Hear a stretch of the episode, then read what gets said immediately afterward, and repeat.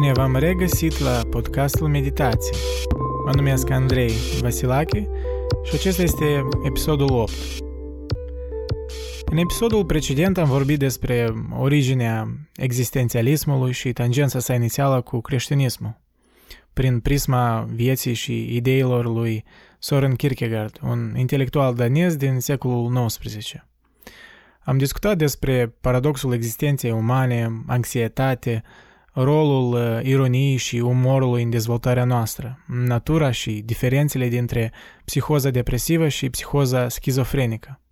Și tot asta în foarte multe amănunte. Astăzi, în episodul 8 și în partea a doua a tematicii existențialiste, voi discuta despre moartea lui Dumnezeu, descrisă faimos de către Friedrich Nietzsche. După care va urma o continuare în episodul 9 în care voi introduce ideile lui Fyodor Dostoevski, care și el observase o anumită schimbare a valorilor în secolul XIX. Uh, Ambii au prezis corect nihilismul care va avea loc în uh, secolul 20. Însă înainte ca să vă povestesc despre Nietzsche și cine era el, voi cita un paragraf din cartea lui numită Știința voioasă. De altfel ca și din cartea sa mai târzie, așa grăita Zaratustra în care el prezintă o parabolă cu un om nebun și o lanternă care îl caută pe Dumnezeu, numai pentru a sfârși ridiculizat de concetățenii săi. Citez. Chiar n-ai auzit de acel om nebun care a aprins o lanternă dis de dimineață? A fugit spre piață și plângea în continuu. Îl caut pe Dumnezeu! Îl caut pe Dumnezeu! În timp ce necredincioșii au început a râde de el? S-ar fi el oare pierdut? Prima întrebare. Și ar fi pierdut oare drumul ca un copil? Altă întrebare. Ori poate se ascunde. S-ar fi temut de noi. S-a pornit într-o călătorie? A imigrat? Deci mulțimea striga și râdea. Omul nebun a sărit în mijlocul mulțimii, țintindu-și ochii în oameni. Unde-i Dumnezeu? plânse el. Îți voi spune. L-am ucis. Eu și cu tine. Toți suntem ucigașii săi. Dar cum am făcut asta? Cum am fi putut bea întreaga mare? Cine ne-a dat buretele să ștergem întregul orizont?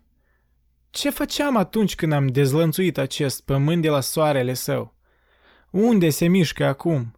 Unde ne mișcăm noi? Departe de toate stelele? Oare nu plonjăm neîncetat înapoi, în părți, înainte, în toate direcțiile? Mai există sus și jos? N-am fi oare noi rătăciți într-un nimic infinit? N-am simțit noi oare respirația spațiului gol? N-a devenit oare acel spațiu mai rece?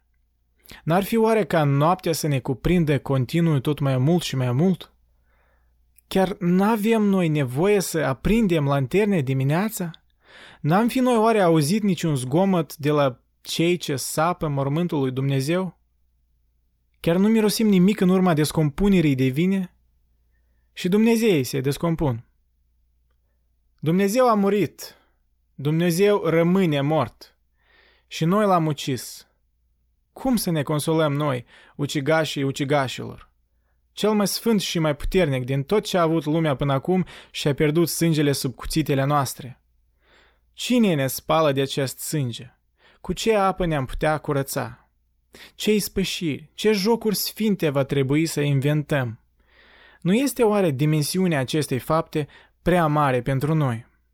Nu trebuie să devenim noi înșine zei pentru a părea cel puțin demn de ea? N-a existat niciodată o faptă mai mare. Și oricine care se va naște după noi, cu dragul acestei fapte, va aparține unei istorii mai înalte ca oricine din trecut. Închid citatul. Omul nebun a căzut în tăcere și a privit din nou la mulțimea care îl asculta. Și ei la fel erau tăcuți și se holbau la el uimitor. În sfârșit el și-a aruncat lanterna jos, ea s-a destrămat în bucăți și s-a stins. Eu am venit prea devreme, a spus omul nebun. Timpul meu încă n-a venit, acest eveniment extraordinar e încă în drum spre noi, încă rătăcindu-se, și el încă n-a ajuns la urechile omului. Fulgerul și tunetul au nevoie de timp. Lumina stelelor are nevoie de timp. Faptele, deși făcute, au nevoie de timp ca să fie văzute și auzite. Această faptă e încă mai îndepărtată de lume decât cele mai distanțate stele. Și totuși, ei au făcut-o cu mâna lor.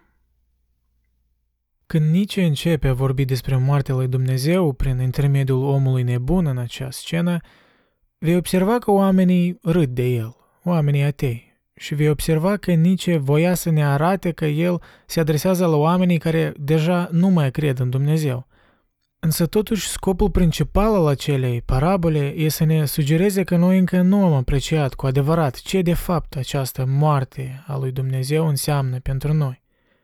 Și el vrea să descopere implicările acesteia. Gândul că Dumnezeu nu mai există nu-i deloc ideea originală a lui Nietzsche. Intelectualii de mult deja vorbeau de acest fenomen secole în urmă. El voia să ne explice faptul că să scăpăm de ideea unui Dumnezeu nu înseamnă doar să scăpăm de ideea metafizică a unei ființe atotputernice din cer, ci faptul că Dumnezeu stătea la bază tuturor valorilor noastre, tuturor așa ziselor valori iudeo-creștine, inclusiv și valorificarea noastră a adevărului, deoarece adevărul până la urmă era valorificat din cauza că era voința Domnului. Și el spune că Lucrul straniu e că mulți din noi am renunțat la Dumnezeu. Însă în același timp păstrăm toată moralitatea bazată pe acest Dumnezeu. Respectiv când Dumnezeu moare, toată moralitatea trebuie pusă sub semnul întrebării. Și nici spune că asta încă nu s-a întâmplat. Și de aceea audiența din acea parabolă, care inițial râdea de el, e atât de șocată la sfârșit. Nietzsche era omul care a încercat să ne transmită nouă sensul adevărat al morții lui Dumnezeu. El nu celebra acest fapt, el nu era un ateist înrăit ori un nihilist, cum mulți îl citează, ci din contra era îngrijorat de această ignoranță și ne avertiza de nihilismul care va urma în următorul secol. Întregul scop al lucrărilor sale este să depășească distrugerea tuturor valorilor creștine – să înțeleagă care sunt consecințele și să încerce să creeze un nou sistem de valori. După cuvintele lui, o reevaluare a tuturor valorilor. Într-un sens, o încercare similară a avut-o și René Descartes în secolul XVII, care a vrut să afle ce putem ști la sigur, fără să o punem la vreo îndoială. Dar în cazul lui el totuși credea în Dumnezeu. Pe el mai mult îl preocupa problema conștiinței și natura existenței noastre. Despre René Descartes am vorbit în episodul 2, dacă vreți să-l ascultați. Deci, cât de bine a reușit lui Nietzsche această reevaluare a tuturor valorilor? Relativ bine. Analiza lui minuțioasă a valorilor noastre creștine e probabil cea mai impresionantă din toate timpurile. Și stilul lui de a scrie e unul foarte intrigant și plin de aforisme. E unul din puținii filosofi care e citit de lumea obișnuită, din afara domeniului filosofiei, pentru că, pe lângă un filosof marcant, el era și un scriitor foarte bun. Nici argumenta că valorile creștine nu ne mai aprind ca mai înainte și noi avem nevoie de niște valori mai noi. Însă el nu-i tare explicit în ce reprezintă aceste valori noi și e destul de rezervat față de propriile valori. Și el spune că această căutare a noilor valori e un proiect pe care fiecare din noi trebuie să-l întreprindă. El spune că atunci când vom conștientiza pe deplin moartea lui Dumnezeu, noi ne vom da seama că nu există o bază externă pentru noile noastre valori și respectiv majoritatea din noi vor cădea într-un nihilism, într-o rejectare a tuturor valorilor, o credință în nimic, o dezorientare în care spui că nu există nicio valoare. Nici a prezis că acest gol lăsat din urma rejectării tuturor valorilor va rezulta într-un nihilism care se va desfășura în următoarele două secole. Și poate că în viitor oamenii vor fi capabili să construiască niște valori noi, pozitive. Nietzsche nu era un propunător al nihilismului, ci un diagnostician. El spune că nihilismul e inevitabil și el întruchipează un psiholog care prezice prin ce vom trece atunci când vom înțelege pe deplin că Dumnezeu e mort. El era absolut împotriva nihilismului spunând că doar oamenii slabi vor cădea în nihilism. Ironia cea mai mare aici e că, în timpurile noastre, mulți postmoderniști îl cred pe Nietzsche ca un tată al nihilismului, pe când asta n-ar putea fi mai departe de adevăr. Postmodernismul presupune că există diverse narrative și că totul e relativ, fără excepții, adică nu există vreo autoritate certă, doar interpretări ale evenimentelor și conceptelor la infinit. Și asta e exact ceea ce Nietzsche a prezis că oamenii slabi vor face în următoarele două secole. Căci că nu există o moralitate creștină, ori a comunismului, socialismului și că noi doar avem voci infinite care sunt într-o competiție, adică, cu alte cuvinte, totul e relativ. Asta spune postmoderniști. Și e important de notat aici că omul nebun din parabola prezentată anterior nu e însuși Nietzsche. E un personaj creat de Nietzsche, care e desperat și necăjit de moartea lui Dumnezeu. Nietzsche personal se credea ca un spirit liber, care vede moartea lui Dumnezeu ca o oportunitate de a reevalua și crea valori noi. Voința de putere și reapariția veșnică. Unul din conceptele lui era voința de putere, adică abilitatea de a voi noi valori, de a voi depășirea nihilismului, de a deveni ceea ce suntem. Cât de paradoxal n-ar suna asta. Pentru Nietzsche, motivul primordial care explică de ce oamenii procedează într-un fel sau altul e setea de putere. Și puterea aici nu înseamnă puterea militară ori puterea financiară, nu e puterea convențională la care ne referim noi de obicei. Voința de putere pentru el înseamnă a deveni cine ești. O autoexprimare lipsită de orice inhibiție. De exemplu, un urs deja a ajuns să fie cine este. El își urmărește natura sa. El are voința de putere lipsită de inhibiții. Iar omul e condiționat și moralizat mereu de ideile din prejur. Însă, ca să ajungi la nivelul cela de autoexprimare, un fapt trist al lumii e că există numeroase idei care sunt precondiționate în noi pe parcursul vieții care ne stopează să devenim cine suntem. Uite, deși această idee sună destul de grandios și esoteric, ea de fapt începe foarte simplu. Ea începe de la faptul că și alți oameni pe lângă tine încearcă să-și exprime voința sa de putere. Și când toate aceste voințe de putere interacționează una cu alta, realitatea e că toate scopurile noastre nu întotdeauna coincid. De fapt, deseori ele se contrazic într-un mod direct. Mai simplu spus, tu nu întotdeauna vei primi ce vrei în viață. Ori, you don't always get what you want, cum Mick Jagger din Rolling Stones cânta. Și consecința acestui fapt e că uneori lucruri destul de rele se va întâmpla cu tine. Fiecare persoană din această lume, fiecare din voi care ascultă acum acest podcast, va suferi inevitabil. Pentru că noi nu avem controlul total asupra vieții. Noi nu ne putem exercita voința de putere pe deplin. Tu nu ai control dacă cineva îți taie drumul în trafic, tu nu ai control total asupra cum șeful tău de la lucru se va comporta cu tine, tu nu ai control asupra unor anomalii gravitaționale care ar putea să trimită o cometă pe pământ și să ne distrugă ca pe dinosauri. Dar această idee că nu avem control total asupra lumii nu e nimic nou. E o idee destul de generică și parafrazată de oameni obișnuiți la fel ca și de numeroși filosofi. Și cam vreo 99% din filosofii au ajuns la concluzia că dacă nu poți controla lumea externă pe deplin, atunci unicul lucru pe care îl poți controla e lumea ta internă. Această concluzie este la baza budismului, ori chiar stoicismului despre care am vorbit în episodul 5. Deci, prin lumea internă se are în vedere felul în care tu interpretezi lumea externă. Ce crezi despre ce se întâmplă cu tine, cum răspunzi, cum te adaptezi, cum îți construiești caracterul așa ca să faci față primejdilor care sunt în afara controlului tău. Deci, la fel cum îți întărești corpul prin exerciții fizice, așa și mintea o întărești prin exerciții mentale. Asta poate face meditație în sensul clasic al cuvântului, ori practicarea conștientă a mulțumirii de ce ai tu acum, ori premeditarea pesimistă, adică să-ți micșorezi așteptările, ori meditarea asupra morții, cum o făceau stoicii antici.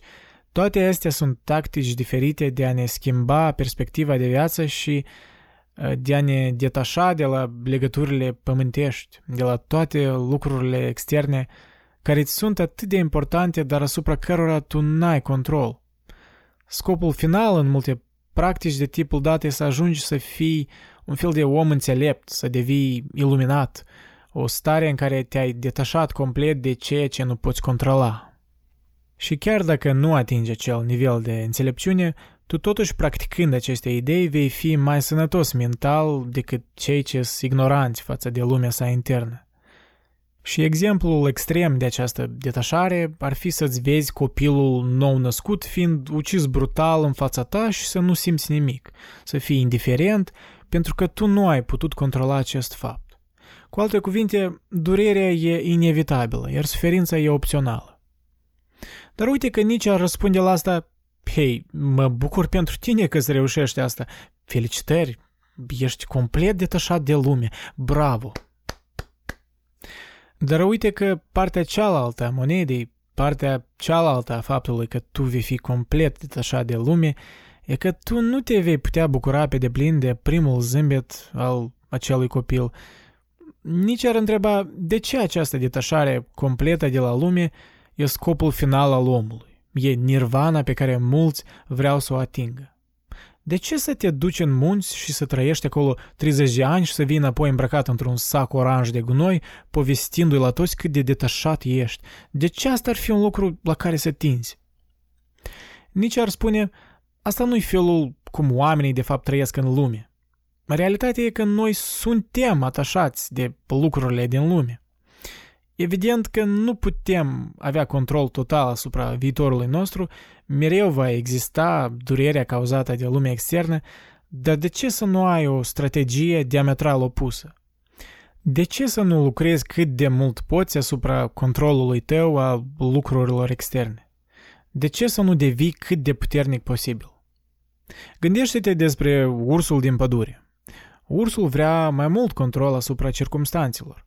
El vrea să prevină voințele altor animale să încurce voinței lui. Ar trebui el atunci să mediteze zi și noapte, să se detașeze de toate lucrurile pământești? Ori ai spune că nu, exercită-ți voința de putere, ieși și luptă pentru ce tu vrei să ai, domnul urs. Păi dacă asta e cazul, atunci de ce noi trebuie să gândim invers? De ce trebuie să stăm în mintea noastră pentru 30 de ani doar ca să conștientizăm cât de neputincioși suntem în această lume. Nici ar spune, nu, controlează circumstanțele, ori cel puțin încearcă. Lucrează din greu, exercită-ți voința de putere și urcă peste aceste circumstanțe. Desigur că nu ești capabil să controlezi totul, nu poți controla dacă îți vei păstra jobul de acum, dar nici ar spune că, uite, dacă în același scenariu doi oameni vreau același job, nu e un lucru controversat să spui că persoana care depune mai mult efort, care ajunge mai dimineața și pleacă mai târziu, mereu încercând să devină mai bun și eficient, mai comunicativ cu colegii de lucru, acea persoană probabil care are mult mai multe șanse să-și păstreze jobul decât cealaltă persoană care depune efort minim și pleacă acasă să mediteze și să se pregătească în caz că își pierde jobul. Să privești la viață ca o luptă constantă pentru mulțumirea de ce avem acum, pentru nici înseamnă să-ți negi creatura ta adevărată. Pentru că, realistic vorbind, noi mereu vrem mai multă putere, mai mult control asupra vieții noastre. Și această goană e la infinit, până la moarte. E un traseu hedonic într-un fel, despre care am vorbit în episodul numărul 4. Mulți din noi am spune că asta e un viciu, să vrei mai mult, să tinzi mereu la mai mult. Dar nici ar spune și ce? De ce să nu accepti acest viciu? De ce să fii mulțumit cu ce ai? De ce să nu riști? Însă, într-o lume unde majoritatea din noi aleg calea mai ușoară, calea cu cea mai puțină rezistență, vorbind mereu despre ce vom face. Oh, eu voi călători în toată lumea, îmi voi face un business, am o idee tare bună deja. Deci, Auzi din toate părțile atâția oameni care fac declarații grandioase, însă câți din ei de fapt o fac până la urmă? Dacă numărul e jos, de ce e atât de jos? Nici ar spune că cauza din care majoritatea nu ajung să-și transpună gândurile în acțiuni e pentru că acea majoritate e făcută din oameni mediocri. Ei niciodată nu încearcă cu adevărat, nu depun un efort imens. Și cauza din care ei nu acționează asupra ideilor sale vine din două lucruri. Ori frica, ori lenea. Și Nietzsche, în sensul ăsta, a spus clar din start că el nu scrie pentru majoritatea lumii. El nu scrie pentru omul mediocru. Deci din start el admite că e un elitist. Pe el nu îl deranjează cum majoritatea lumii uh, îl vor interpreta, deoarece el știe că ei nu vor acționa. El scrie pentru acel un procent din oameni care de fapt vor încerca să se depășească pe sine, vor încerca să riște, să devină ce ei sunt. Și în viziunea lui Nietzsche, cel mai rău lucru pe care îl putem face e să lăsăm ca frica să ne ghideze viața și să ne țină în mediocritate. Unica metodă de a obține fericirea descrisă de Nietzsche e să faci riscuri calculate, să trăiești periculos, cum el spunea, să îmbrățișezi pericolul, să îmbrățișezi riscul ca unicul catalist pentru a avea o viață împlinită. Și probabil cel mai important mesaj pe care noi trebuie să-l îmbrățișăm conform lui Nietzsche este durerea. De ce durerea? Pentru că Nietzsche își dădea bine seama că chemarea lui să trăiești riscant nu va rezulta mereu într-o viață fericită. În asta și constă riscul. Tu inevitabil vei avea multă durere în viață și cu cât mai mult vei ieșua, cu atât mai multă durere vei avea, comparativ cu cei ce n-au riscat deloc. Durerea e o certitudine în viață, afirmă Nietzsche. Deci trebuie să te înveți să o îmbrățișezi. Însă ce oamenii de obicei fac când dau de un val de durere? Ei fug de la ea. Ei își petrec restul vieții încercând să fie cât mai confortabil, cât mai mulțumiți cu ce au. Însă în loc să alergi de durere, în loc să alergi la suferința care rezultă din acea durere, nici ar vrea să ne întrebe care e sensul acelei dureri.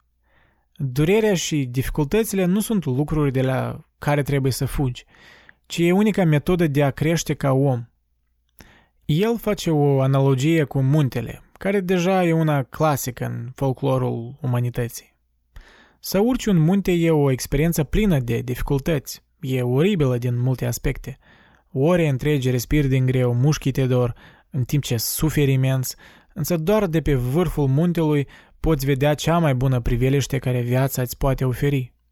Asta e o metaforă de a avea cea mai bună viață posibilă. La fel cum și urcarea fizică pe munte, așa și viața devine împlinită și satisfăcătoare pentru noi numai atunci când trecem prin dificultăți și suportăm durerea care inevitabil o vom simți.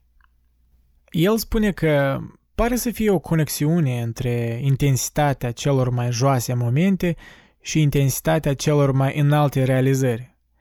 Și asta s-ar referi la orice lucru care necesită răbdare, perseverență și abilitatea de a îndura suferința. Orice skill uman, orice ocupație complicată e acompaniată de numeroase dificultăți. Cum vorbitorii de engleză spun, nothing great comes easy. If it were easy, it wouldn't be great. Nietzsche știa foarte mult despre durere. El s-a îmbolnăvit de sifilis când era tânăr Niciodată n-a avut mulți bani, el și-a petrecut majoritatea vieții într-o singurătate extremă, el se îndrăgostise fatal în numeroase femei, cerându-le mână de mireasă și fiind de fiecare dată rejectat. Dar necătând la asta, nici nu se considera o victimă. Chiar din contra, el uneori simțea vinovăție din cauza că avea mai multe oportunități de a crește decât majoritatea lumii din împrejur. Paradoxal, el serios credea că, având așa viață plină de suferință, era un privilegiu. El voia ca prietenii și familia sa la fel să o simtă.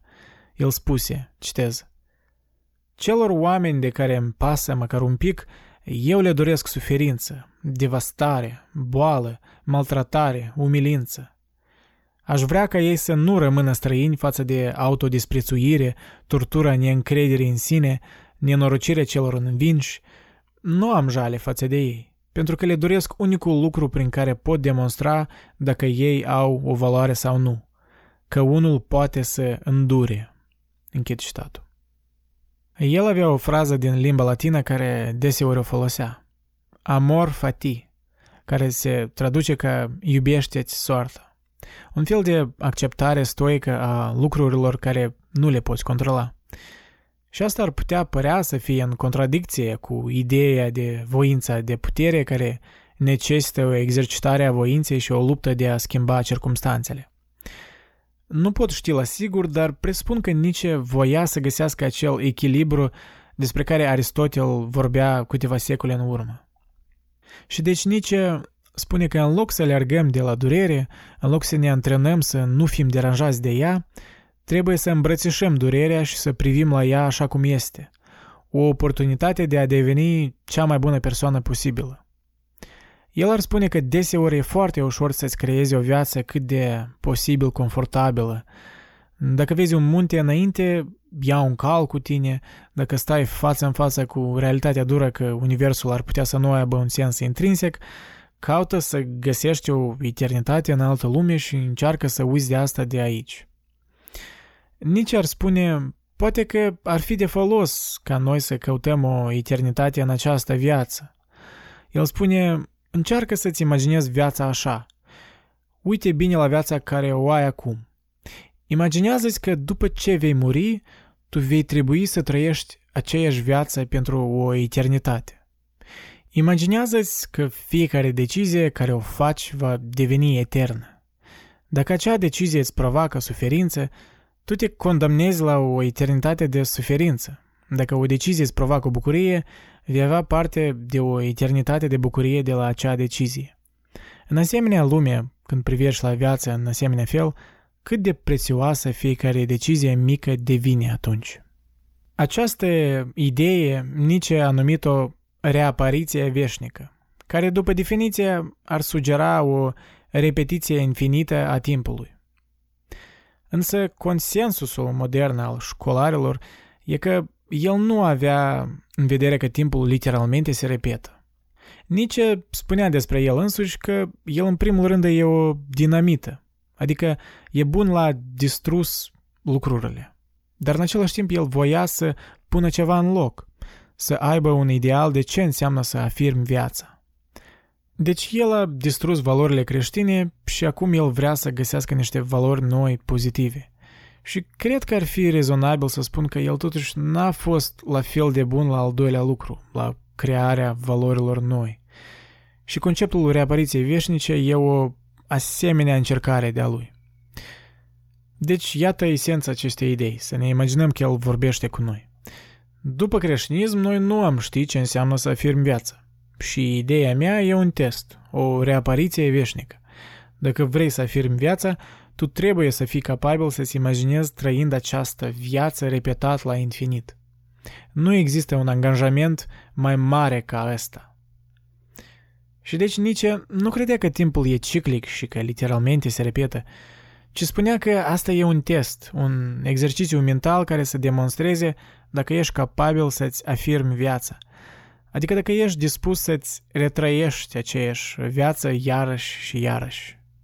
Scopul lui Nietzsche era să ne trezească la realitatea faptului că e foarte dificil să ne imaginăm să retrăim aceeași viață veșnic, deoarece noi inevitabil vom lua în calcul și momentele dificile și suferința care e fundamentală în orice viață.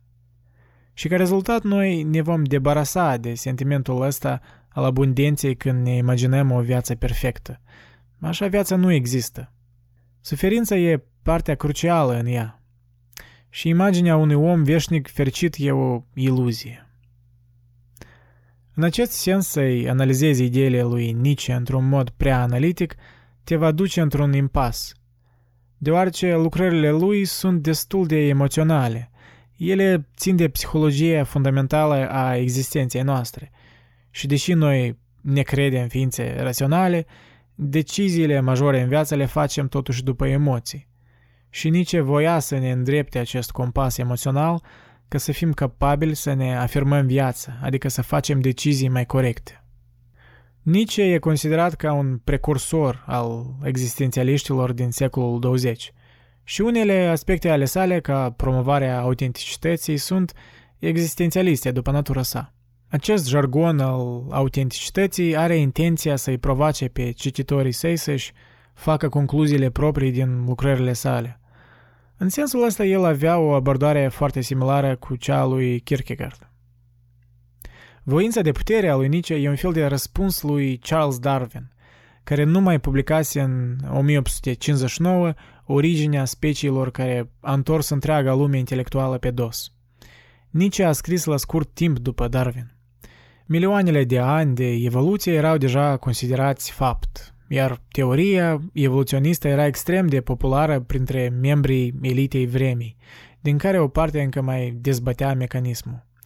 Un ateu trebuie, prin definiție, să creadă în evoluție, o lume care s-a creat singură, indiferent de cum s-au întâmplat aceste transformări. Totuși, Nietzsche s-a opus vehement ideilor lui Darwin despre cum s-a petrecut evoluția, preferând propria noțiune, ceea ce el și numea voința de putere. Nietzsche a afirmat că Darwin s-a înșelat în patru aspecte fundamentale ale teoriei sale. Primul aspect e că schimbările mici nu pot produce organe noi.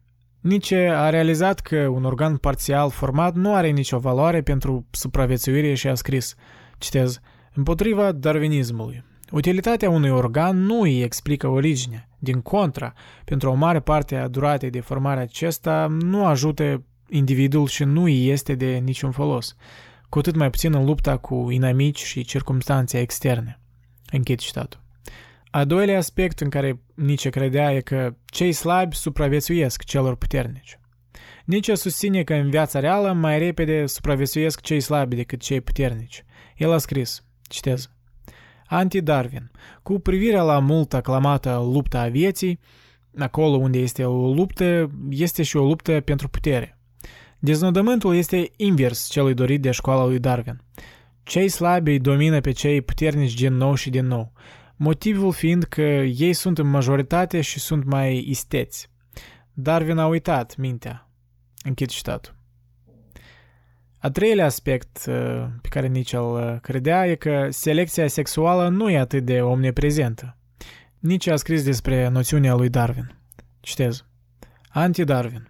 Aproape întotdeauna vedem masculi și femele care fructifică orice oportunitate întâmplătoare, nearătând niciun fel de selectivitate. Închid citatul. Și a patrulea aspect pe care nici el credea e că exista o absență a formelor tranziționale.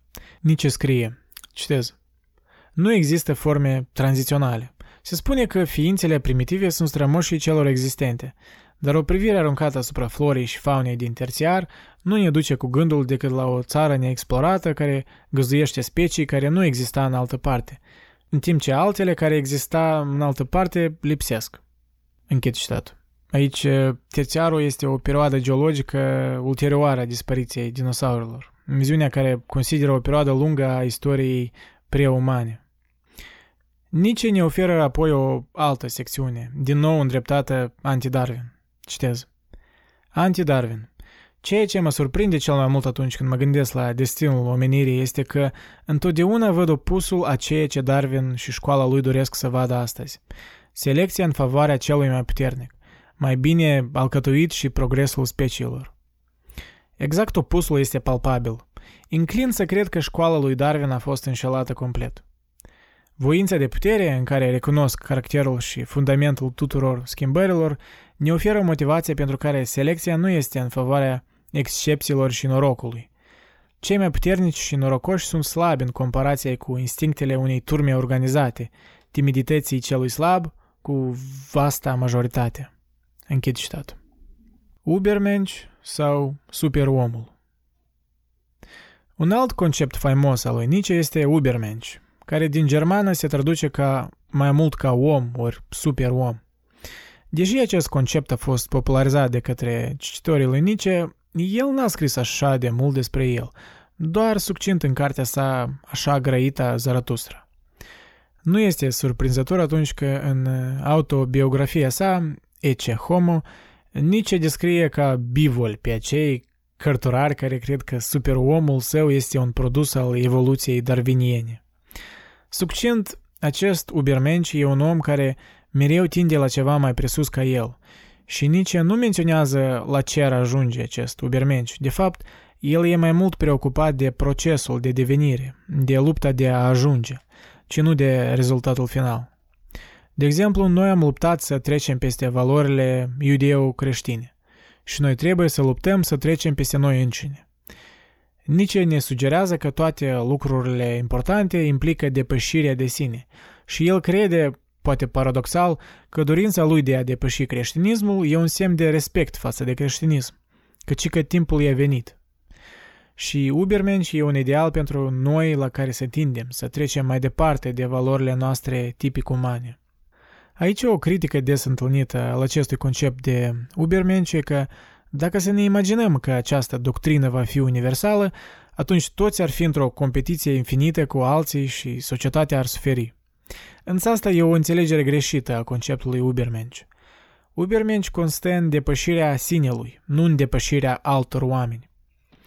Nici își dădea bine seama că ideile lui vor fi interpretate greșit. Fapt care și s-a întâmplat în rândul unor naziști din secolul 20. Chiar Nietzsche spuse în secolul XIX, lucruri oribile vor fi făcute în numele meu. Însă lui nu îi păsa deloc. El chiar nu era preocupat despre cum unii oameni vor interpreta lucrările lui. De exemplu, acest Ubermensch ar putea fi interpretat ca omul căruia nu-i pasă de alții și îi calcă pe toți în calea lui. Dar iarăși nici avea în vedere depășirea sinelui, o luptă internă, o autocreație care n-avea nicio afacere cu alți oameni. Într-un sens, asta ar putea fi interpretat ca o idee egoistă. Însă dacă privim la viziunea lui Nietzsche, am putea presupune că el credea că asta e o idee altruistă, deoarece noi am dori ca fiecare individ să se depășească pe sine însuși și să tindă spre ceva mai sus ca el. Pentru că asemenea indivizi sunt cei care duc societatea înainte și ei sunt izvorul inițiativilor și ideilor noi. În același timp, n-ar fi o părere total greșită să spunem că nici nu era foarte responsabil de faptul cum își prezenta unele idei, însă iarăși pe el asta nu-l preocupa deloc. Poate că el știa tare bine că interpretări vor fi numeroase și unul nu poate controla asta. Și deci el nici n-a încercat să ne dea lecții de cum să-i citim lucrările lui. Asta e responsabilitatea noastră până la urmă. Exemplul cel mai tragic al superomului lui Nietzsche este omul care a trăit după propria moralitate și, și a anihilat orice opoziție. Adolf Hitler. Hitler a îmbrățișat atât darwinismul cât și filosofia lui Nietzsche. Pentru el, noțiunea lui Darwin despre dominarea celor slabi de către cei puternici era cel mai mare bine.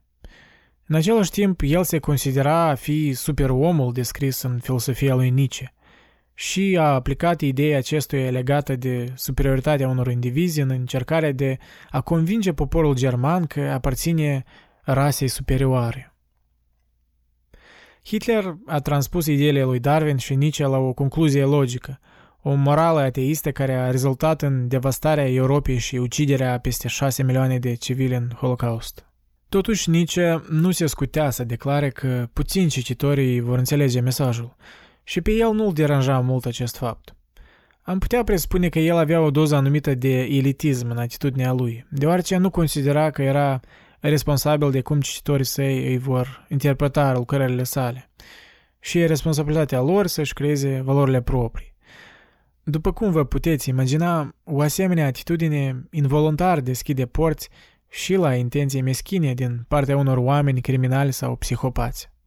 În cazul postmoderniștilor, greșeala lor fatală e de a-l considera pe Nietzsche ca un exemplu perfect al unui nihilist, de fapt, ideea autenticității lui Nietzsche nu însemna un relativism absolut. El doar sugera că nu voia să fie un legislator al tuturor valorilor pentru cititorii săi. Un argument al postmoderniștilor ar fi următorul. Dacă fiecare din noi își creează propriile valori morale, atunci de ce n-ar fi adevărat faptul că valorile sunt esențial relative fiecărui individ? Nietzsche ar răspunde că eu, ca creatorul propriilor valori, nu sunt obligat să recunosc că alți oameni sunt liberi să-și creeze propriile valori, ci pot să cred că valorile mele sunt valorile pe care toți ar trebui să le aibă și că fiecare din noi trebuie să decidă asta. Pe lângă asta, Nietzsche avea o atitudine care emana o anumită superioritate. El spuse, parafrazez, lasă ca valorile majorității să conducă majoritatea. Doar pentru asta sunt bune aceste valori. Și încă o înțelegere greșită a oamenilor e că nici voia să ucidă creștinismul. Și asta nu e adevărat. El afirmase că creștinismul le oferă multora o consolare oamenii pe care el îi considera jalnici și slabi, cei drept. și spuse că lasă pe acești oameni să-și păstreze aceste valori. Dar el nu voia ca toată lumea să-și păstreze aceste valori, deoarece considera că ele îi inhiba pe un anumit tip de oameni. Acum o întrebare legitimă din partea voastră ar fi dacă unul ar vrea să rejecteze moralitatea standardă, atunci ce abordare el ar trebui să aibă ca să-și creeze valori noi? Faimos deja personajul Zaratustra din lucrările lui Nietzsche avea o frază. Iată valorile mele. Unde sunt ale tale? Eu nu-mi caut discipoli. Deci Nietzsche considera acest proiect de căutare a valorilor ca unul individualist. Dar era evident că însuși Nietzsche avea deja niște valori proprii. Însă el nu ne oferă un criteriu după care să ne alegem valorile. Adică uneori el face referințe la chestii ca will to power, ori voința de putere, însă ele sunt doar niște markere pentru a-ți forma valorile, ci nu argumente puternice. Stilul lui mai mult constă în aforisme decât în instrucțiuni autoritare. El e destul de precaut în abordarea sa. În lucrările sale inițiale, când era mai tânăr, Nietzsche făcea parte dintr-un proiect romantic care începuse în anii târzii ai secolului XVIII, în care mulți germani afirmau că ei n-au o cultură autentică, cum au avut-o grecii antici, și scopul lor e să creeze o cultură nouă. Și în acest context, tânărul Nietzsche era un propunător unei culturi înalte, deoarece el era incredibil de preștiințific. Adică obișnuia să prezică anumite aspecte ale culturii de atunci înainte ca ele să aibă loc. Și din această cauză el avea și viziuni antidemocratice. Nietzsche ne avertiza că ne așteaptă o invaziune de o cultură de mulțime, cum și Kierkegaard ne avertiza într-un mod similar. Ne așteaptă o eliberare economică și politică, fapt care face să tindem la cel mai mic numitor comun, și respectiv o mediocrizare a societății. Și Nietzsche era tare îngrijorat că cultura înaltă va fi înghețită de cea mediocră. Bine, un contraargument ar fi de ce ar trebui eu să cred în această moralitate a voinței de putere, ori că oricine care și-ar fi creat valori proprii ar fi corect, iar cel ce nu-și creează valori proprii n-ar fi corect. Nietzsche răspunde că conceptele de corect și greșit sunt dificile din punctul de vedere moral, mai ales considerăm faptul că nu este clar dacă nici era un obiectivist ori realist despre valori. El deseori pare să spună că valorile sunt lucrurile pe care noi le proiectăm în lume. Și respectiv mulți îl citesc pe el ca un naturalist, căci că, uite, există o lume naturală care într-un fel e lipsită de culori, adică lipsită de valori, care la rândul lor sunt mereu niște proiecții umane. Însă iarăși vine întrebarea, de ce să proiectez într-un fel decât în altul? Una din preocupările lui principale era că noi, oamenii moderni, suntem obsedați de suferință. Adică scopul nostru în viață e să eliminăm suferința și asta ar suna destul de uman, nu? Dar uite că nici credea că suferința e parte a vieții și mai mult ca atât noi avem nevoie de suferință. El spune că o viață într-adevăr bună constă în depășirea obstacolelor mari, iar orice obstacol mare natural implică suferință. În acest sens, el e similar stoicilor antici în viziunea sa față de suferință. Acest concept e tare diferit de cel contemporan, în care noi vedem suferința ca ceva fundamental rău, un lucru ce trebuie să-l eliminăm și să-l medicăm. Nici accentuează confuzia noastră despre fericire. Confuzia comună că fericirea constă în mulțumire, să te simți bine despre tine însuți, absența suferinței. Dar altă definiție a fericirii mai puțin cunoscută de noi și mai mult cunoscută de grecii antici, în special de Aristotel, e că fericirea constă în realizarea propriilor talente. Și în acest sens nici aparține gândirii aristoteliene în care Fericirea nu e cum te simți, nu e mulțumirea și fluturii din stomac, ci constă în realizarea talentelor, fapt care cere ca tu să-ți asumi niște provocări foarte serioase, care la rândul lor îți pot aduce o nefericire pe un timp anumit. Nu-i cazul că nici ar fi pentru suferință, ci mai degrabă el ne spune că suferința e inevitabilă dacă tu ești serios despre realizarea propriilor talente. El numea fericirea comună, poate într-un mod patronal, fericire de turmă, absența suferinței și o simplă mulțumire. Și el spune nu, tu nu trebuie să fii mulțumit, ci trebuie mereu să tinzi la ceva, să-ți exprimi voința de putere, să cauți provocări serioase și posibil să rebzi o doză de suferință pentru a depăși acele obstacole. Zaratustra și cele trei etape de dezvoltare a individului. Ok, atunci când vorbești cu cineva despre filosofia lui Nietzsche, ori mai specific acele șase ori șapte cărți care reprezintă nucleul ideilor sale principale, o metodă comună prin care oamenii împachetează tot asta este să spui că Nietzsche în principiu încerca prin filosofia sa să ne facă să reconsiderăm toate asumările noastre fundamentale despre trei părți majore ale gândirii noastre.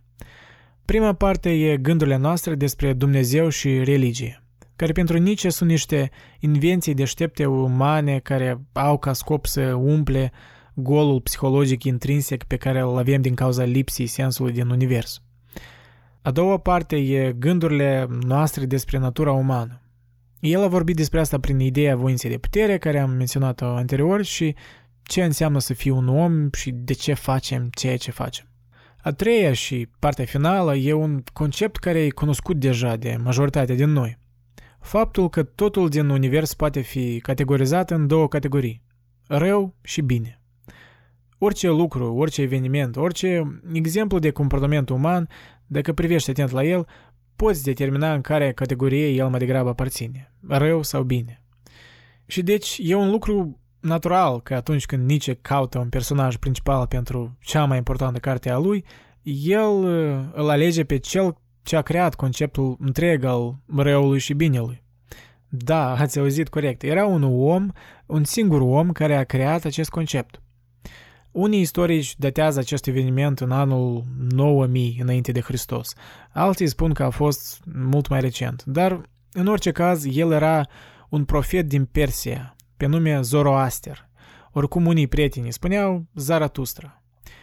Și deci acel Zaratustra, contrar tuturor oamenilor care trăiau în timpul lui, în loc să privească la evenimentele care se întâmplă în lume și să atribuie aceste evenimente la Dumnezeul mării sau Dumnezeul războiului, în loc să atribuie fiecare eveniment la voința Dumnezeului care corespunde, el a simplificat întreg sistemul într-o luptă dintre Ahura Mazda, regele înțelepciunii și binelui, și Angra Mainiu, spiritul destrucției și răului.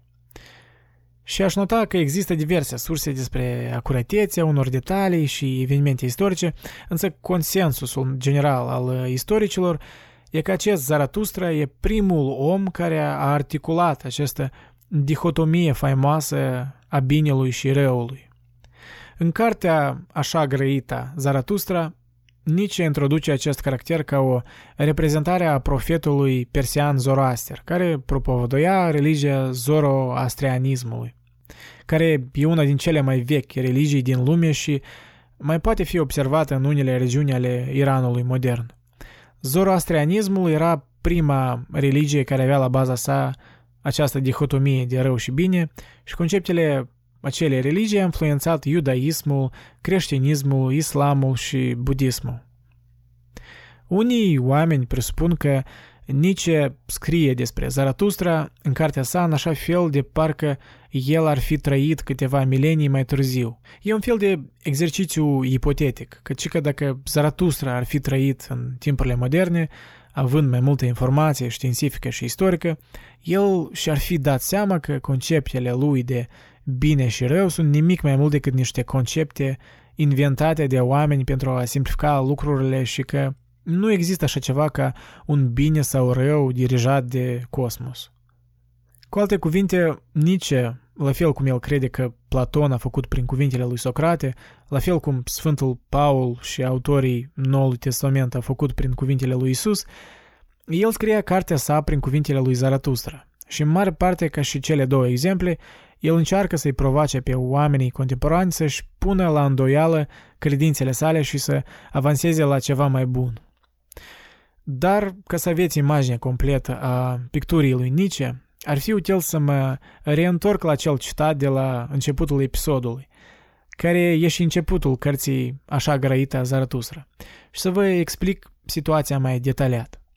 Istoria începe cu personajul Zaratustra, care e vocea lui Nietzsche.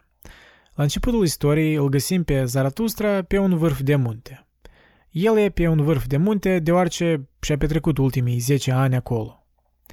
Istoria spune că atunci când Zaratustra a împlinit 30 de ani, ca orice om respectuos, a decis să trăiască într-o peșteră, în vârful muntelui, în solitudine completă, contemplând sensul vieții. Noutatea bună aici e că acești 10 ani nu au fost un timp irosit degeaba. Când merge vorba de dorința lui Zaratustra de a înțelege lumea mai bine, strategia lui de a se muta pe vârful muntelui și de a se gândi 10 ani despre viață a lucrat destul de bine – de fapt, strategia a lucrat atât de bine încât toată înțelepciunea căpătată de el a început să-l împovărască, să devină prea multă pentru el. Și într-o zi el decide că în loc să se împovărască în solitudine din cauza prea multe înțelepciuni, el se va coborâ jos de pe munte și o să încerce să răspândească acea înțelepciune într-un orășel aflat uh, la poalele acelui munte. În acel orășel el vede mulțimi de oameni care privesc la diversi artiști de stradă. Un fel de Netflix din secolul XIX. El își îndreaptă atenția la o mulțime care așteaptă să privească la un artist care merge pe pârghie. Zaratustra se gândește, iată, o mulțime captivă. Ce oportunitate fantastică pentru mine să le spun oamenilor despre toate lucrurile înțelepte care le-am învățat pe vârful muntelui. Și deci el se pune în fața mulțimii și spune, citez, Priviți încoa! Vă învăț despre superom. Superomul este sensul pământului. Lăsați-vă voințele voastre să spună că superomul este sensul pământului. Vă implor, fraților mei, să rămâneți fideli pământului și să nu-i credeți pe cei ce vorbesc despre speranțele din alte lumi, deoarece ei sunt doar niște amestecători de o travă, conștienți sau nu. Disprețuitori ai vieții sunt ei. Ei au venit și s-au otrăvit pe ei înșine și pe cei de care pământul este obosit. Lăsați-i să plece, eu vă învăț despre super om.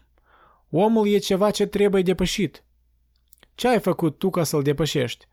Toate ființele până acum au creat ceva mai presus ca ele.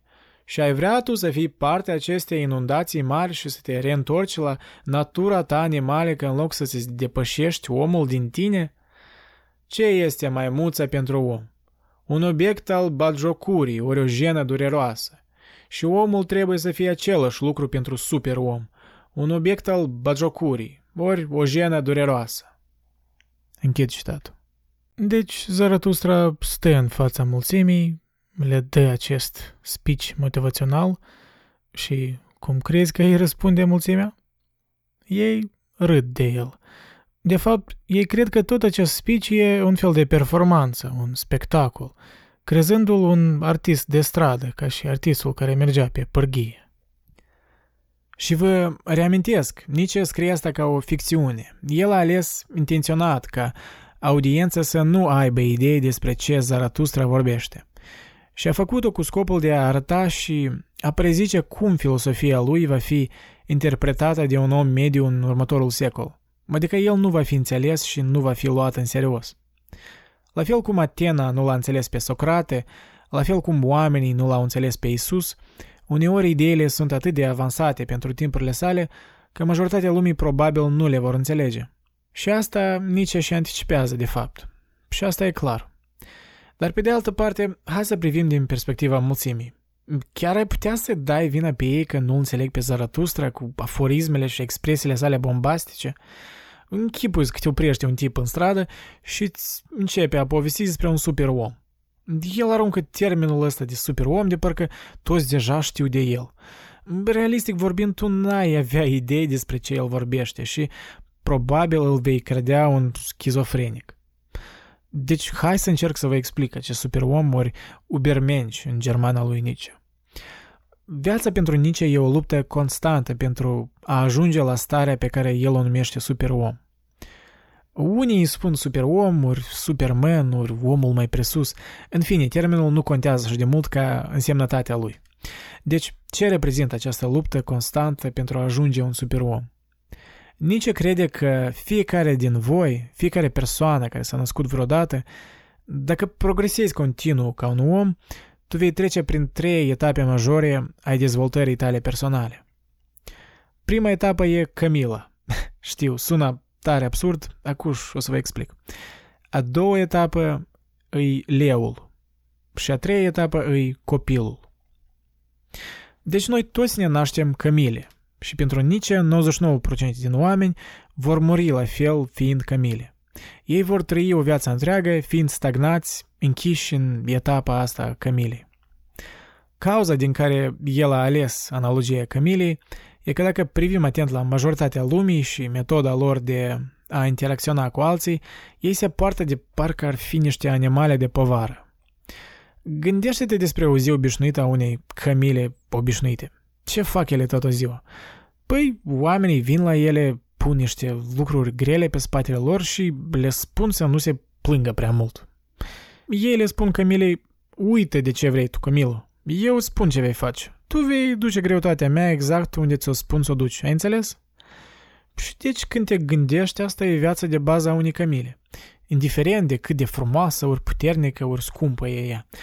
Fundamental pentru oameni, ea are aceeași funcție, să târâie alți oameni, să târâie greutatea lor și să nu se plângă prea mult. Evident, această Camilă e o metaforă și respectiv hai să ne gândim cum viața unei Camile obișnuite e similară cu viața unui om obișnuit. Dacă ne naștem toți Camile, atunci ce fel de povare grele sunt legate de spatele nostru de către alți oameni? Nici ar spune totul ce ți-au spus alți oameni să faci vreodată.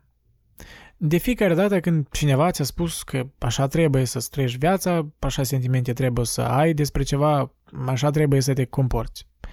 Din momentul când ai scos primul cuvânt, tu ai absorbat greutate după greutate legată de spatele tău de Camila care îți spun despre toate lucrurile care sunt importante și despre toate metodele de a trăi viața. Nici ar spune că aceste greutăți legate de spatele nostru sunt minciuni de care trebuie să scăpăm dacă într-adevăr vrem să devenim liberi. Aceste greutăți pot fi orice. Poate fi faptul că să nu-ți pui cotul pe masă atunci când mănânci. Poate fi felul în care un gentleman ori o doamnă respectuoasă se îmbracă. Dar poate fi și ceva mai serios. Poate fi faptul că tu trebuie să te duci în această cutie în fiecare duminică și să-i spui părintelui despre toate păcatele care le-ai făcut săptămâna trecută și el să-ți spună să faci niște gesturi cu mâna și să scapi de toate păcatele. Gândește-te la asta. Fiecare lucru care îl faci, până la cel mai mic detaliu, dacă unicul motiv din care îl faci e deoarece cineva cândva ți-a spus că asta e lucrul pe care trebuie să-l faci, atunci acel lucru poate destul de probabil să fie una din greutățile pe care le duci în viața ta de Camila. Acum unii din voi, pe drept, i-ați reproșat lui Nice. Păi uite, ce este greșit în a urma niște sfaturi de la alți oameni? De ce ești atât de împotrivă la asta? Chiar ar trebui să știu totul singur? N-aș putea ceda oamenilor care au mai multă experiență ca mine. La care el ar răspunde, desigur că poți, dar trebuie să înțelegi criteriile care determină aceste greutăți pe care le duci pe spatele tău. Nu-i cazul că ele sunt niște povare pentru că le-ai primit de la alți oameni. Oricare lucru din ele poate fi cel mai bun lucru pe care îl poți face, însă e intenția ce stă din spatele acțiunilor tale care contează mai mult. El ar spune, uite împrejur, câți oameni într-adevăr o duc bine atunci când participă într-o conversație tipică cu un om care îl deservește la cafenea. Cum ești azi? Bine, dar cum ești tu? Bine. Câți oameni au această conversație pentru că s-au gândit să o aibă?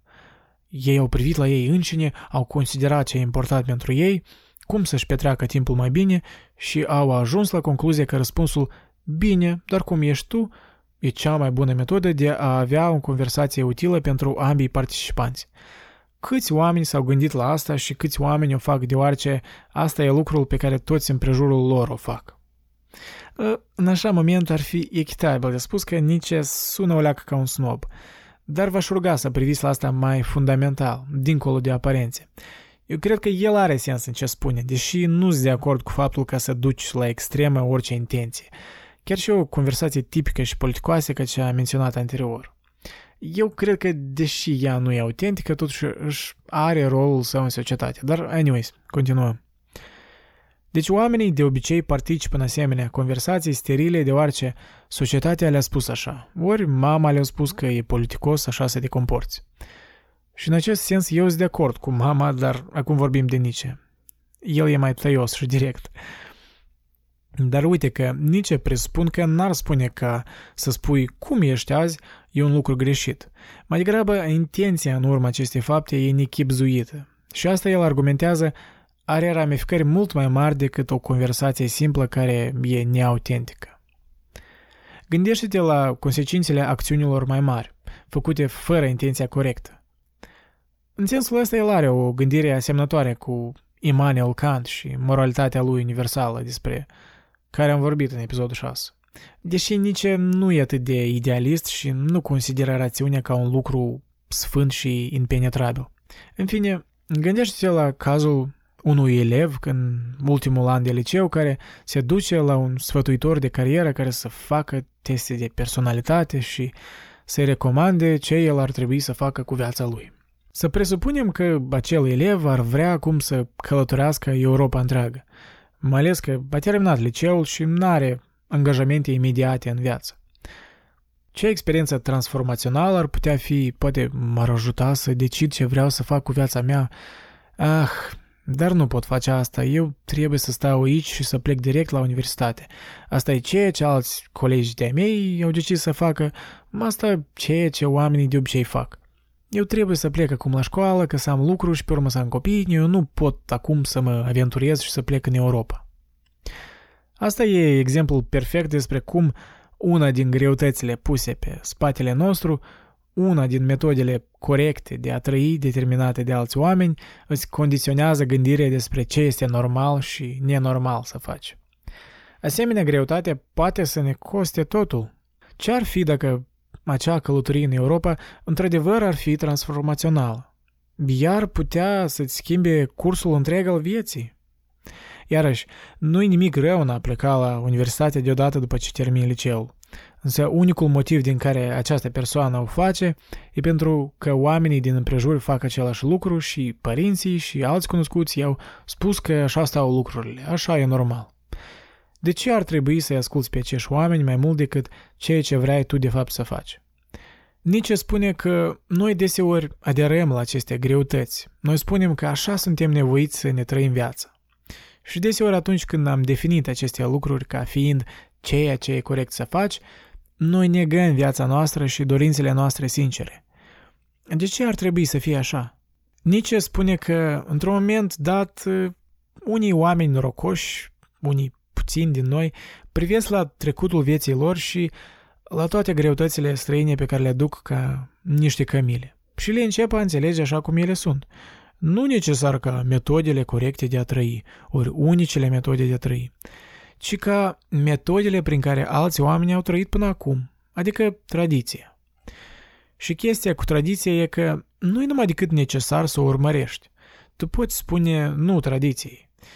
Și acel moment când te găsești că ești capabil să spui nu tradițiilor, e momentul când ai avansat în a doua etapă a vieții. Te-ai transformat într-un leu. Leul se află în uh, etapa asta stranie a conștientizării de sine, într-un prag al uitării. Toate metodele de a gândi, simți, acționa care ți-au fost spuse, leul le recunoaște așa cum sunt, tradiții arbitrare. Însă leul încă n-a înțeles pe deplin cât de tare se extinde această consecință a realizării lui.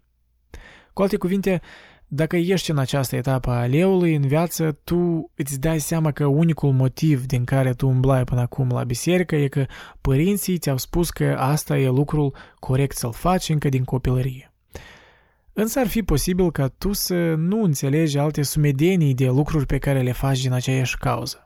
Ultimul scop al leului pentru Nietzsche e să ucidă dragonul gigantic care îl ține pe leu sub control. Numele acestui dragon e Vei sau Thou Shalt în engleză. Pe fiecare parte a corpului dragonului e înscris câte un lucru pe care trebuie să-l faci, o metodă prin care trebuie să te comporți. Leul, printr-o introspecție riguroasă și onestitate cu sine însuși, dacă vreodată vrea să avanseze în a treia stadie, trebuie să adune curajul necesar să-l doboare pe dragonul cu numele Vei. Adică să înțeleagă tradițiile așa cum sunt, să le respecte și dacă decizi să urmărești unele tradiții, tu o faci acum deoarece, într-adevăr, ai ales să o faci, ci nu deoarece ești controlat de un dragon. Aceste două etape a cămilei și a leului ar putea fi explicate prin cuvinte mai simple. Deci, există oameni care nu știu că sunt sclavi, adică cămilele, și oameni care știu că sunt sclavi, adică lei. Dar Nietzsche spune că nu, există și al treilea tip de persoană, ceea ce el ar numi un copil. Gândește-te la ce face leul în a doua etapă a vieții. El, de fapt, spune nu la totul. Nu, eu nu mă voi duce la universitate doar pentru că mi-ai spus să o fac. Nu, eu nu mă voi îmbrăca în costum la birou pentru că toți o fac asta deja. Adică el devine un rebel de dragul rebeliunii. Dacă totul ce faci e spui nu la totul, atunci ce-ți mai rămâne la urmă? Nimic.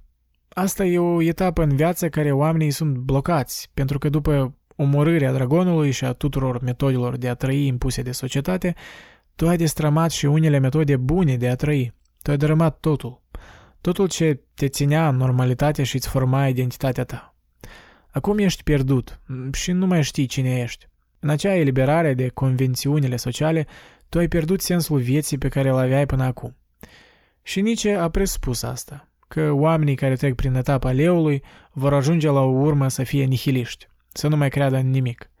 Și el spune că o greșeală mare pe care oamenii o fac în această etapă, acolo unde nu există un sens evident al vieții, e să creadă că ei au ajuns la un fel de destinație. Ci că eu credeam în acest sens grandios al vieții, m-am gândit la asta și acum sunt destul de sigur că nu e adevărat. Respectiv, ar fi logic să presupun că nu este niciun sens în viață, ori în restul universului. Oamenii se blochează aici, e destul de comun. Ei cred că e un lucru rezonabil să spui că deoarece ei credeau în trecut într-un sens al vieții și că acel sens s-a descoperit a fi fals, atunci înseamnă că nu poate exista un sens în genere. E ca și omul care a avut o experiență rea cu sexul opus și acum crede că nu există femei bune ori bărbați cum se cade. Nici ar spune că nu-i cazul că nu-i niciun sens în viață, ori că nu sunt femei bune, ci că tu cauți în locuri nepotrivite. Hai să ne imaginăm așa caz. Ce ar fi dacă Zaratustra n-avea dreptate? Ce ar fi dacă nu există un bine și rău dirijat de univers? Ce ar fi dacă acea noțiune că universul are un sens e una din greutățile puse pe spatele tău? Ce ar fi dacă nu-i nevoie ca universul să aibă un sens intrinsec în el? Ce ar fi dacă așa e și cu idee de bine și rău? Ce ar fi dacă universul nu-i proprietatea cuiva? Ce ar fi dacă universul e al tău? Ce ar fi dacă în loc de o cămilă în deșert, tu ești stăpânul deșertului propriu și îți poți construi un oasis oriunde vrei?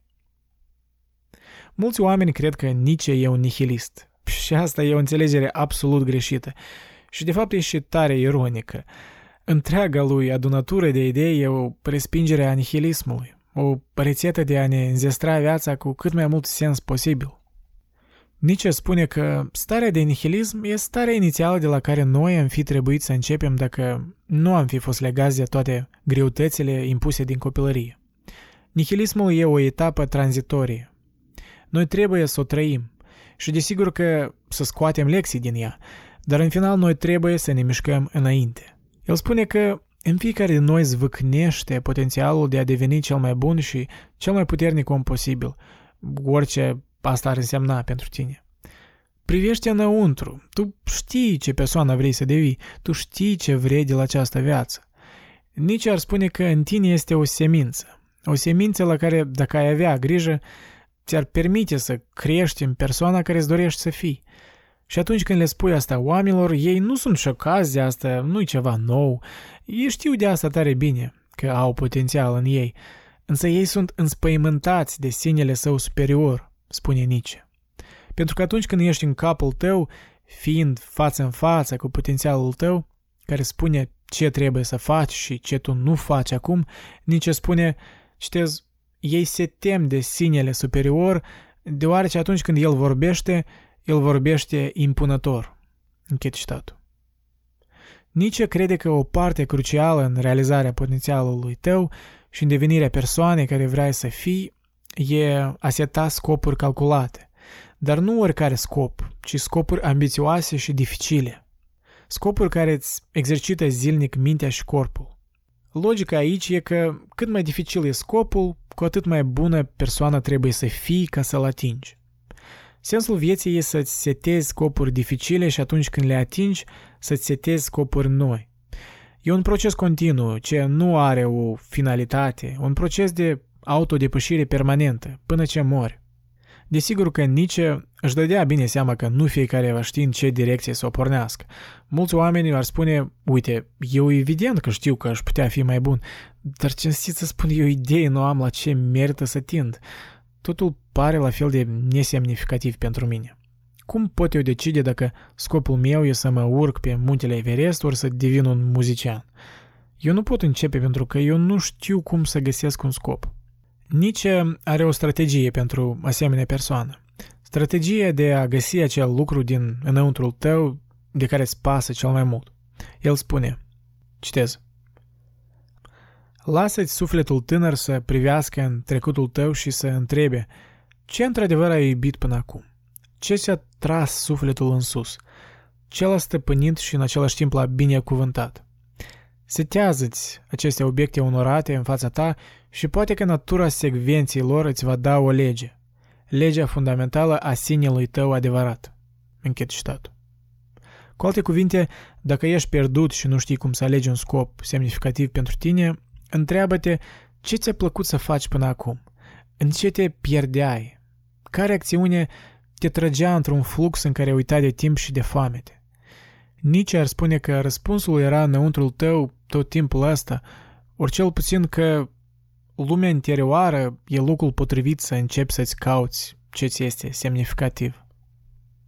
Acum unii din voi ar întreba, ok, eu m-am născut o cămilă, am aruncat greutatea de pe mine și am devenit un leu. Am învins dragonul, am setat scopuri dificile care îmi va exercita mintea și corpul. Atunci ce se întâmplă cu a treia etapă în viață? A treia etapă e atunci când noi am trecut peste perioada nihilismului pasiv în care mulți sunt blocați și am ajuns în etapa pe care nici o numea etapa copilului. El descrie diferența dintre etapa leului și a copilului prin următoarele cuvinte. Citez. Dar spuneți-mi, fraților, ce poate face un copil ce n-ar putea face un leu? De ce leul prădător ar trebui totuși să devină un copil?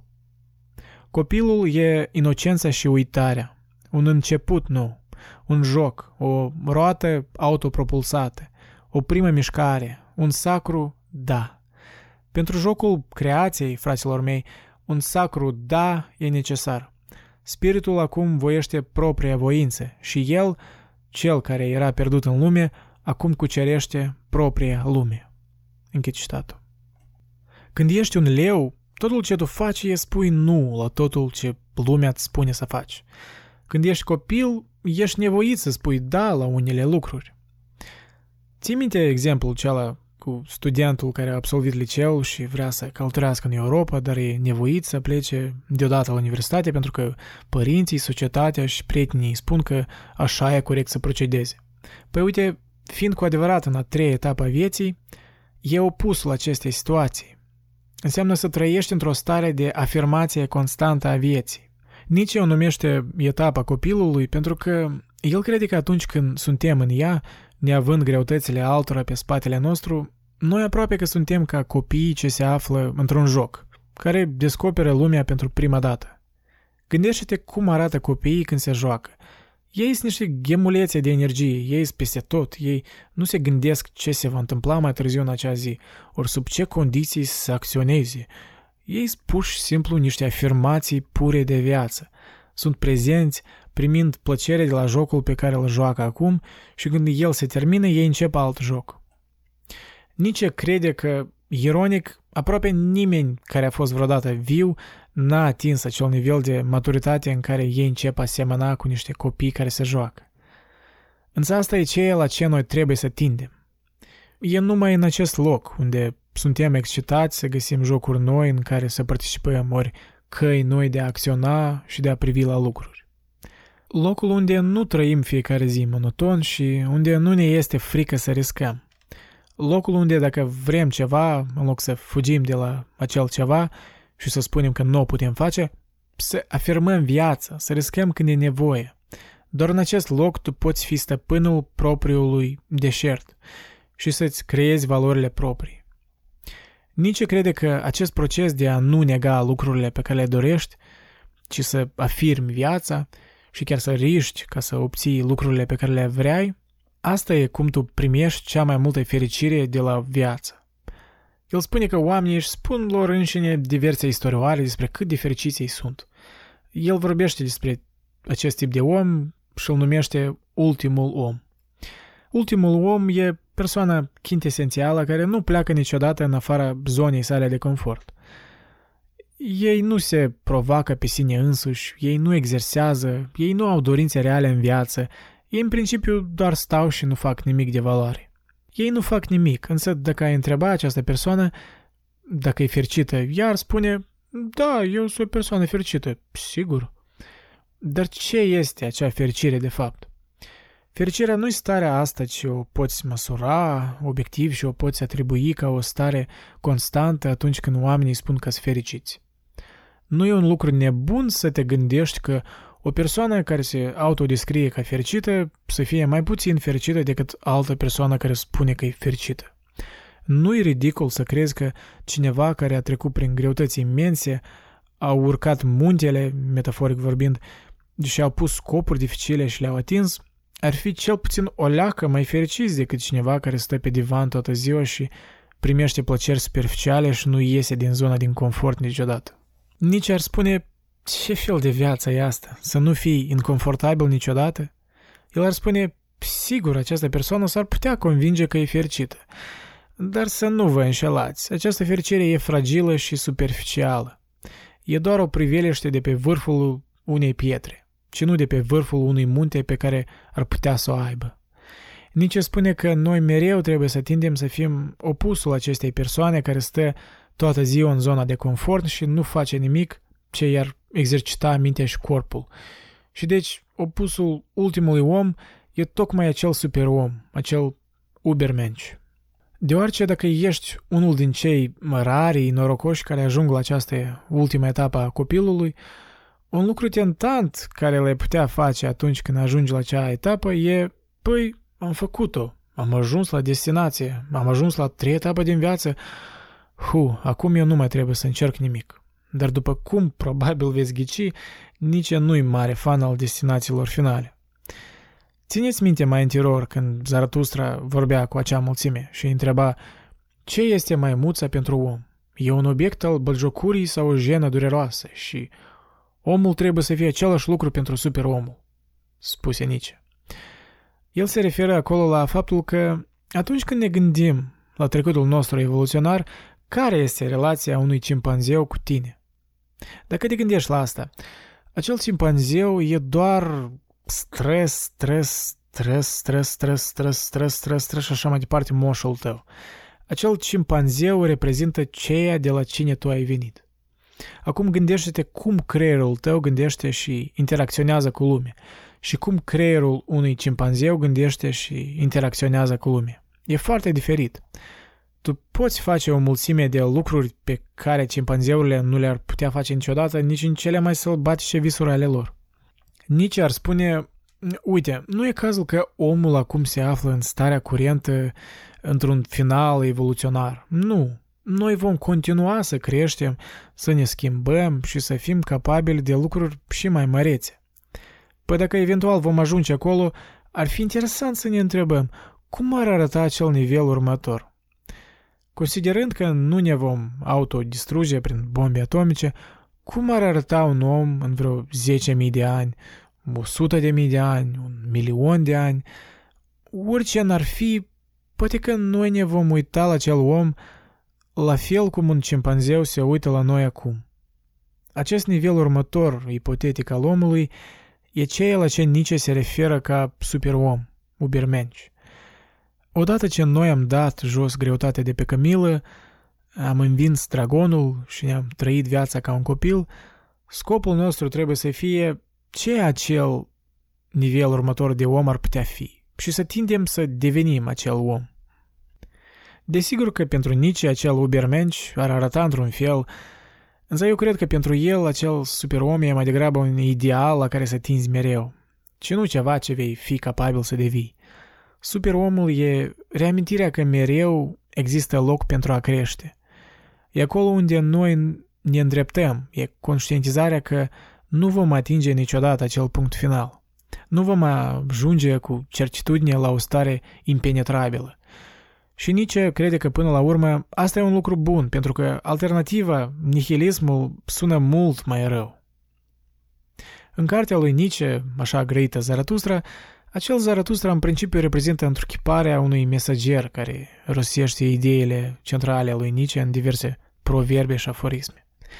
Mulți școlari moderni evită această carte a lui Nietzsche deoarece o consideră prea bombastică comparativ cu restul lucrărilor lui. Deși, ironic, Nietzsche spunea că Zaratustra e cartea lui cea mai importantă și ca să-l înțelegi pe el trebuie să citești acea carte.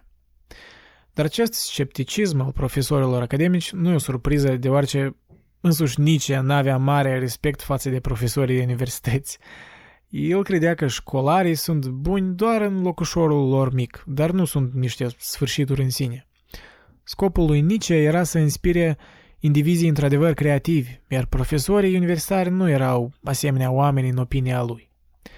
Și lucrul poate hăzliu e că oameni care într-adevăr apreciază Zaratustra sunt oameni ca Hermann Hesse, Thomas Mann, Rainer Rilke, care toți erau niște scriitori renumiți și laureați al premiului Nobel în literatură. Deci scopul lui Nietzsche nu era să inspire pe profesori, scopul lui era să inspire genii și Zaratustra era cartea pe care el o credea cea mai importantă a lui. Și în acest sens ea a avut un succes extrem în rândul oamenilor în afara lumii academice. Posibil de aceea și Nietzsche va fi mereu citit de lumea mai obișnuită, spre comparație de Immanuel Kant sau Georg Hegel, care sunt mai mult cunoscuți în academie și au un stil literar foarte mecanic și deseori extrem de plictisitor. În timp ce Kant și Hegel erau preocupați de metafizică, natura cunoașterei și sisteme logice complexe, Nietzsche aparține mai mult stilului antic grec, ca în cazul lui Platon sau Aristotel, care se întrebau despre chestii mai fundamentale ca cum trebuie să ne trăim corect viața, ori care este rolul suferinței în ea. În sensul ăsta, Nietzsche e mai accesibil și mai interesant să-l citești. Dar în același timp el nu-i deloc superficial, din contra, aforismele lui sunt niște exerciții mentale care nu au o competiție mare în lumea filosofică. Pe cât de accesibil e Nietzsche, pe atât e și de complex. Acest dualism în stilul lui posibil îi se îndatorează faptul că el era un scriitor literar foarte bun pe lângă filosof.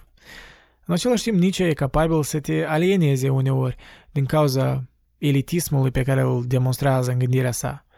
E un filosof care avea standarde înalte, în primul rând față de sine, și asta eventual se transmite și la noi, cititorii. Deci dacă vrei să ai o lectură relaxantă care să-ți confirme credințele care deja le ai, Nietzsche e ultimul om pe care trebuie să-l citești. El te va trezi din apatie și te va face să-ți reconsideri viziunea ta la viață. În același timp, impresionând cu stilul său literar tare distinct față de restul filosofilor și uneori chiar făcându-te să râzi. Elitismul ideilor lui constă în faptul că doar un procent mic din populația planetei vor fi capabili să se autodepășească ori să tindă la ceva mare. Realistic vorbind, majoritatea lumii trăiesc în mediocritate și în ignoranță. Dar nici își dădea bine seama de asta, dar iarăși lui nu-i păsa de acest fapt, ori în jargon mai moldovenesc lui prosta era pe barabanul. El intenționat scria doar pentru un număr select de oameni. Cei care au silința și voința să-și asume așa responsabilități majore față de sine însuși. Asta a fost uh, reflectat prin faptul că în timpul vieții el n-a vândut atât de multe cărți. De fapt, în cazul ultimelor cărți ale sale, el era nevoit să plătească publicarea lor. Și totuși el era atât de înțelept că odată spuse că unii sunt născuți după moarte, prezicând popularitatea sa după ce va muri. El era sigur că va avea mulți cititori. Și a fost absolut corect. Chiar și în pop cultura de azi, în filme, în cărți, în teatru, probabil nu există alt filosof mai des menționat decât Nietzsche. Deși deseori interpretat greșit, iarăși cum și însuși Nietzsche a prezis.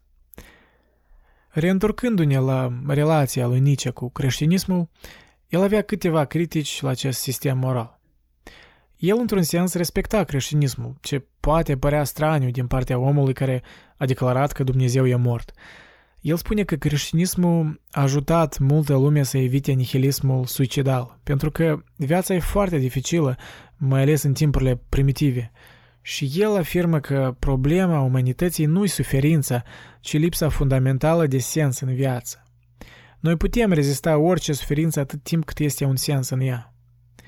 Creștinismul lui a reușit foarte bine să ne dea sens în viață de-a lungul secolelor. Însă Nietzsche spune că creștinismul nu mai poate furniza acest sens pentru noi în lumea modernă. Problema nu e doar că mai mulți oameni devin ateiști. Creștinismul nu era doar un set de credințe, ci el punea în mișcare întreaga noastră viață din vest. Iar în viața modernă, creștinismul nu mai e capabil să ne pună în mișcare viața noastră întreagă. Religia organizată își pierde valoarea ei în fața industriilor, corporațiilor și instituțiilor mondiale. În cartea sa mai târzie, Dincolo de bine și rău, Nietzsche spune că nu există nimic în viață care nu are niște valori deja precondiționate. În acest sens, unii critici care privesc superficial la Nietzsche și consideră că mesajul lui era că noi putem trăi fără nicio valoare, l-au înțeles absolut greșit. Nietzsche spunea contrariul, noi nu putem trăi fără valori și odată ce înțelegem acest fapt pe deplin, moartea lui Dumnezeu nu e un sfârșit în sine, ci capătă un sens de avertizare, un imbold de a acționa, de a crea valori noi. Fiecare acțiune din viață implică anumite valori. Chiar faptul că eu stau și vă vorbesc acum despre filosofie demonstrează că eu apreciez filosofie. Deci nu există așa ceva ca viață fără valori. Nepăsarea, detașarea totală de la problemele vieții tot e o valoare. Tu estimezi detașarea ta mai mult decât atașarea. Creierul nostru creează sensuri, altfel nu putem exista.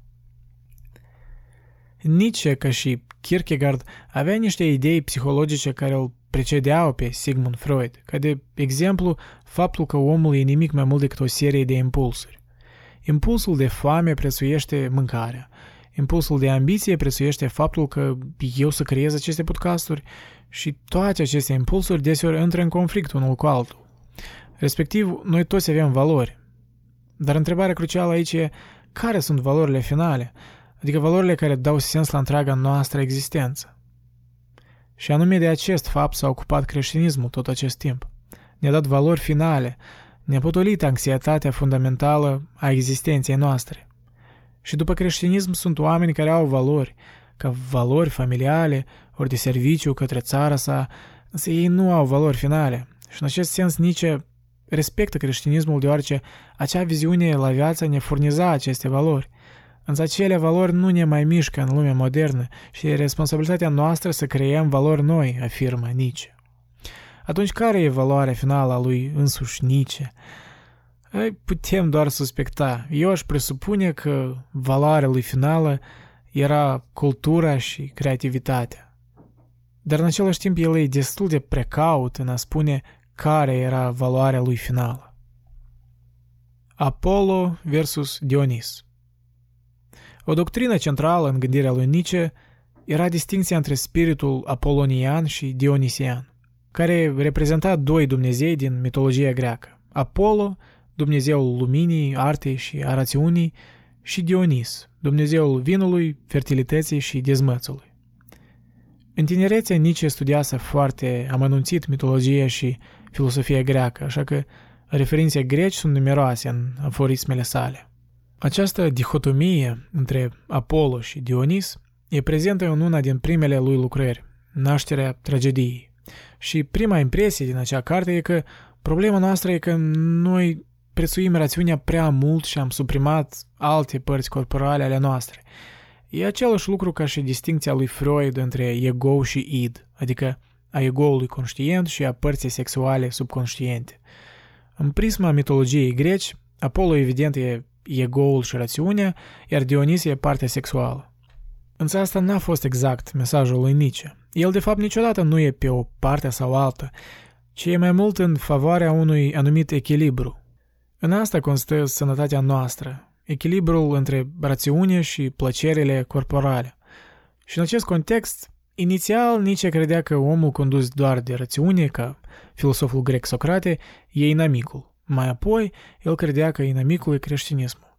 Însă mai târziu el și-a dat seama că ambele, gândirea socratică și gândirea creștină, implică o suprimare extremă a părții emoționale și sexuale din noi, ori cu alte cuvinte, suprimarea libidoului, după cum Freud a spus câteva decenii mai târziu. Socrate spune că trebuie să fii nimic decât rațiune. Creștinismul ne spune că partea noastră agresivă și sexuală e un obstacol de a-L servi pe Dumnezeu și deci trebuie suprimată.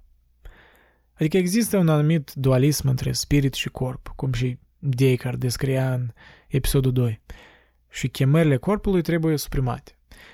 Iar scopul lui Nietzsche e să elibereze aceste chemări într-o anumită măsură, să le reintroducă în identitatea noastră ca ceva uman și normal, care e contrabalansat cu rațiunea.